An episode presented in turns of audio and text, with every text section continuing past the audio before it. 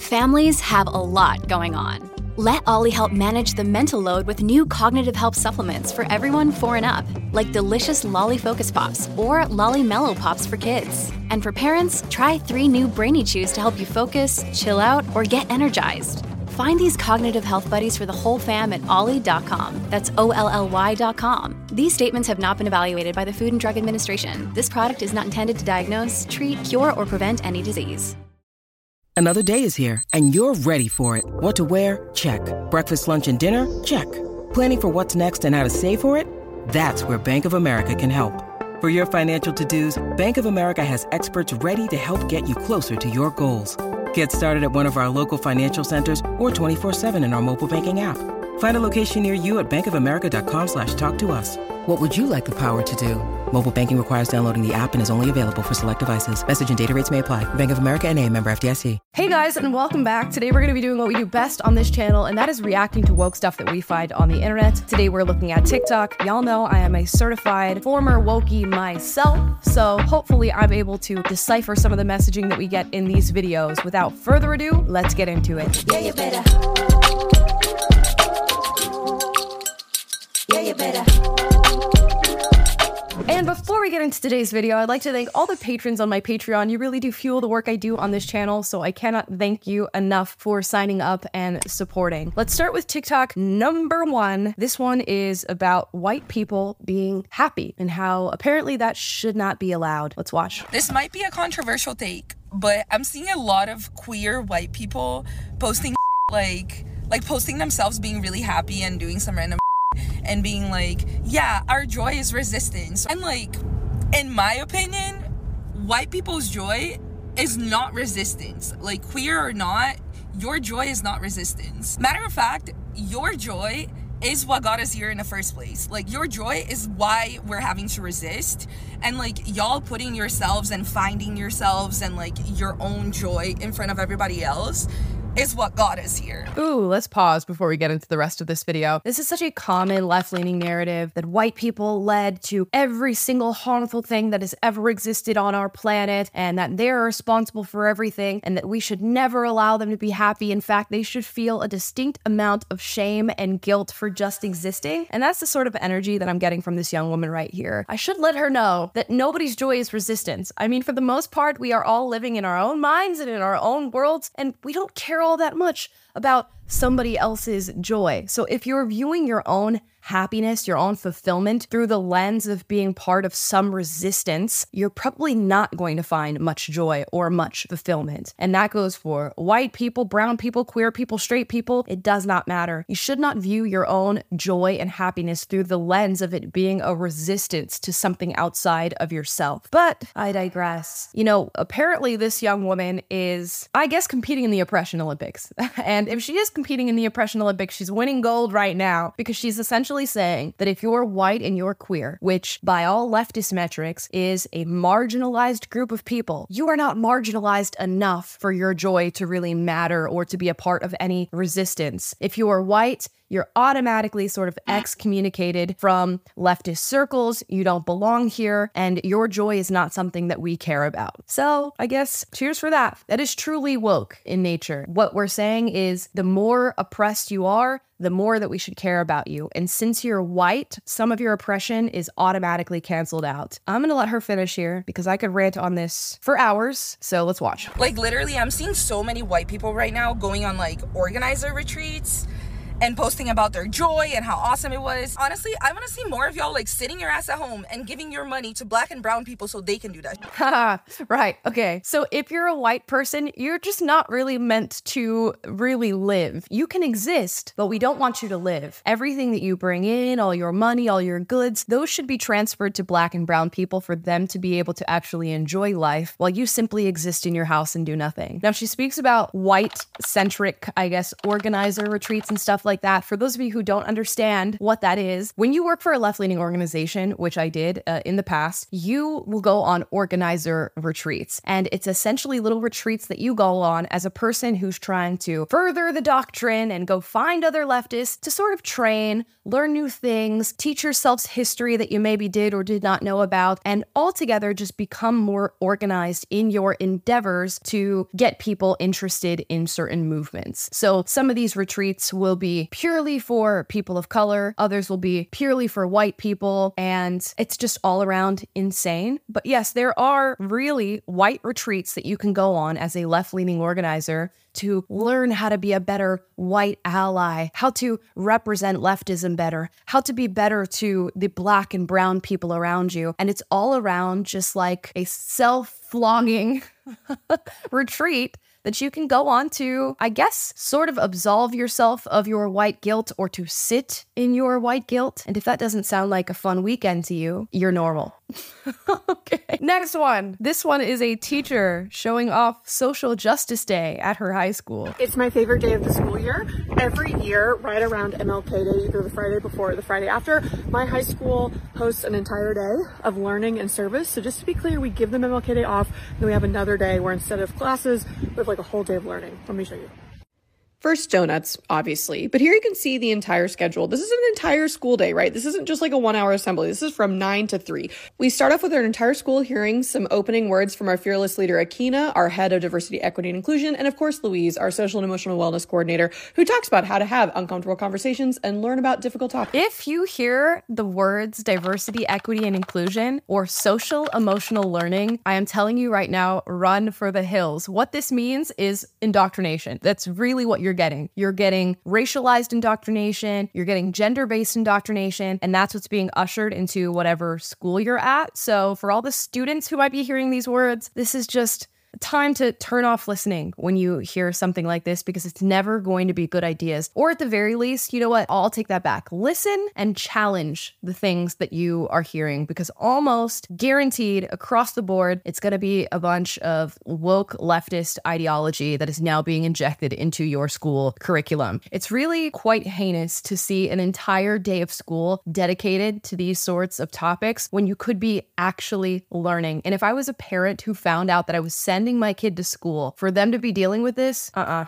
out of that school the next day and we're finding somewhere else to go. I didn't get any videos from the morning session because I was leading one of them, the biggest one, no big deal. But uh, basically, kids get to choose. They kind of rank their choices from what the teachers are offering. This year, you can see we had a lot of things. We had a band, band history, LGBTQ plus rights, political operatives, prison system, climate change, unhoused. All things that are, I guess, okay to talk about. But why are we spending an entire day of high school education, pivotal education, talking about these issues that have nothing to do with actually creating a well-rounded student? And in so much of her conversation, you can tell there's sort of this me, me, me, me view. I'm leading the biggest, you know, seminar of the day. This is my favorite day that we do at school. I'm a teacher. It's more about her showing her allyship to all of these different communities than it is about actually doing something good for the students who go to this school. I don't know if we're going to finish all this. We're going to watch a little bit more and see what this social justice day is about. Book activity where they're specifically looking at children's books and reading them and why have they been banned. I talked about banned history and conversations around like the teaching of U.S. history um, there's a lot of stuff in there, right, that you can see. Um, but after we have those small group sessions, we brainstorm questions for our panelists, and then we come back. Then we hear from a panel of amazing community leaders and activists and educators. Pause if you want to see the list of people that we got this year. It was incredible. And it's always amazing to me to see the students that want to stick around at the end and have one-on-one conversations. So wonderful. Then after lunch, obviously, we're giving them breaks, right? After lunch, we break out into our afternoon activities and we normally try to make these, whereas the morning is focused on learning and educating ourselves. We want the afternoon to be about action. So that might be creating protest music, right? Some of our music kids like go in and they learn about different protest music. Sometimes they write their own. That might be learning about protest literature. That might be, um, making activist posters um, that might be going out into the community. So one of our groups just went and they visited like black owned businesses. They went and had lunch at this amazing Ethiopian restaurant in Austin and then visited our black owned bookstore. I took students on the Black Austin walking tour. It was incredible. Oh my gosh. I need to stop. I can't do all this. We are quite literally just indoctrinating our next generation of activists in the United States. It's just insane to watch. How does anybody think that it's productive to teach an entire class of students to make protest music and do protests? Ugh. And then, cherry on top is that after this, they're going around to different black businesses as a way to show, I guess, their white guilt and how bad they feel by patronizing these businesses and checking them out. It's okay that you go to a business and you like it and it happens to be black owned. It's another thing to sort of target black owned businesses as a way of expressing your, I don't know, repentance toward them. I have never seen a better advertisement for homeschooling slash micro schooling slash private schooling your children. Uh, we'll see if we can top it throughout this video, but I don't think I have. Okay. Oh, here's another teacher. This one is about a student coming out as non binary.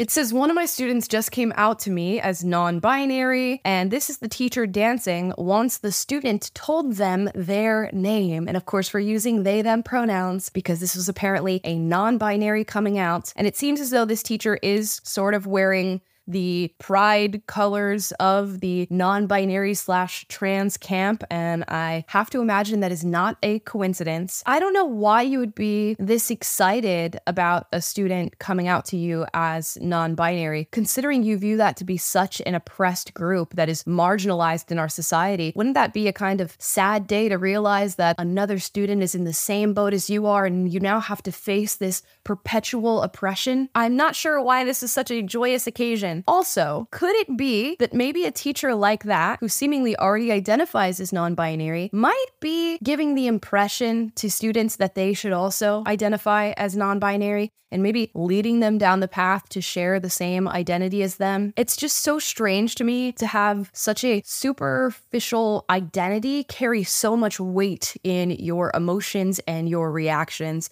And it's even more strange to watch a teacher be so happy about a student coming out in this way. When you're a teacher, you're meant to do your job and essentially leave it at that. I don't think you should be building such personal connections with students like this, especially in talking about your identities and your sexualities. To me, it's not the place, not the time. Some of you might feel a little bit differently about that, and I'd love to hear about that in the comments down below. But again, if I found out that my future child was dealing with something like this in school, out, out the next day, 100%. Okay, this next one's a little bit out in left field. This is about dental care and race, apparently, because somehow we find a way to mesh these two things together. My name is Dr. Jasmine Cromartie. I'm a general dentist and inaugural faculty at High Point University Workman School of Dental Medicine.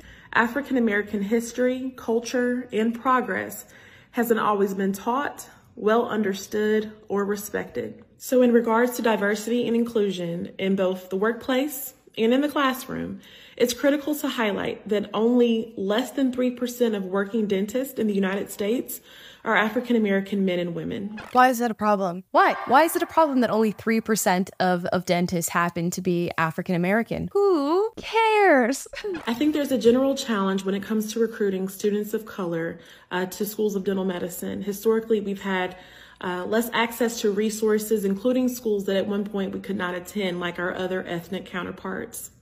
Many underrepresented populations are minorities, and research does support that when patients have providers who they can relate to and who may look like them, this can improve both patient outcomes and compliance.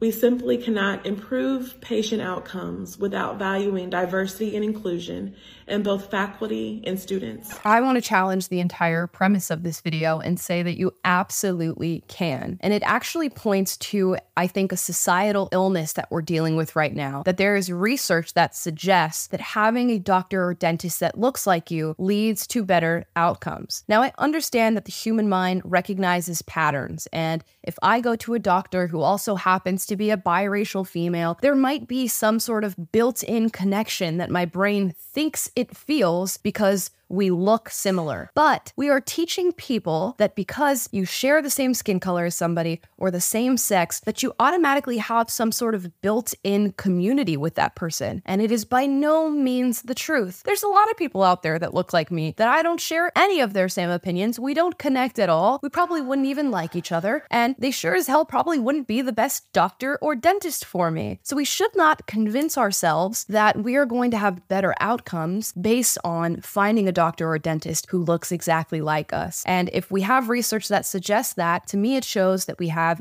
a deep societal problem. Finding a medical care provider is about finding somebody competent who knows what you're dealing with and who knows how to deal with your issues. It's not about what race they are, it's not about what gender they are, it's not about who they sleep with or who they fall in love with. None of that should matter in the slightest. But we are so race obsessed now in our current culture that we think it does matter. And if your focus on recruiting dentists and doctors is more about race than it is about actual qualifications and actually getting somebody competent in the position, I can guarantee we're going to deal with much worse medical outcomes. It's just honestly quite sad to think that somebody would or would not take a certain piece of medical advice based on the race of the doctor that they're seeing or the dentist that they're seeing. And that goes for any profession. I don't care what you look like, I just care that you do your job well. Okay, this very last one, if you've made it through this far with me, is another educator. This is a first grade teacher, I believe. Let's hear what she has to say about books that she's going to be reading in class. I think that teaching our children to have empathy and respect for others is the number one most important thing we can teach them. So let me show you one of my favorite books I use to teach inclusivity and empathy in my classroom. It's called Peanut Goes for the Gold, and Jonathan Van Ness is the author. They are one of my favorite human beings on the earth. You might know them from Queer Eye. But this story is about a non binary gerbil who wants to be a rhythmic gymnast, and they do all the things cartwheels, ribbon twirling, hula hooping to meet their goal. And when they get to the gymnastics meet, they forgot to tie their shoes and they trip and fall, but they ended up turning it into a magnificent move that wins them first place. But it's really just about how everybody has a different way of doing things, and that's okay. Um, and we all just need to be true to our true selves. And it refers to Peanut as they or their in the story because they're non binary.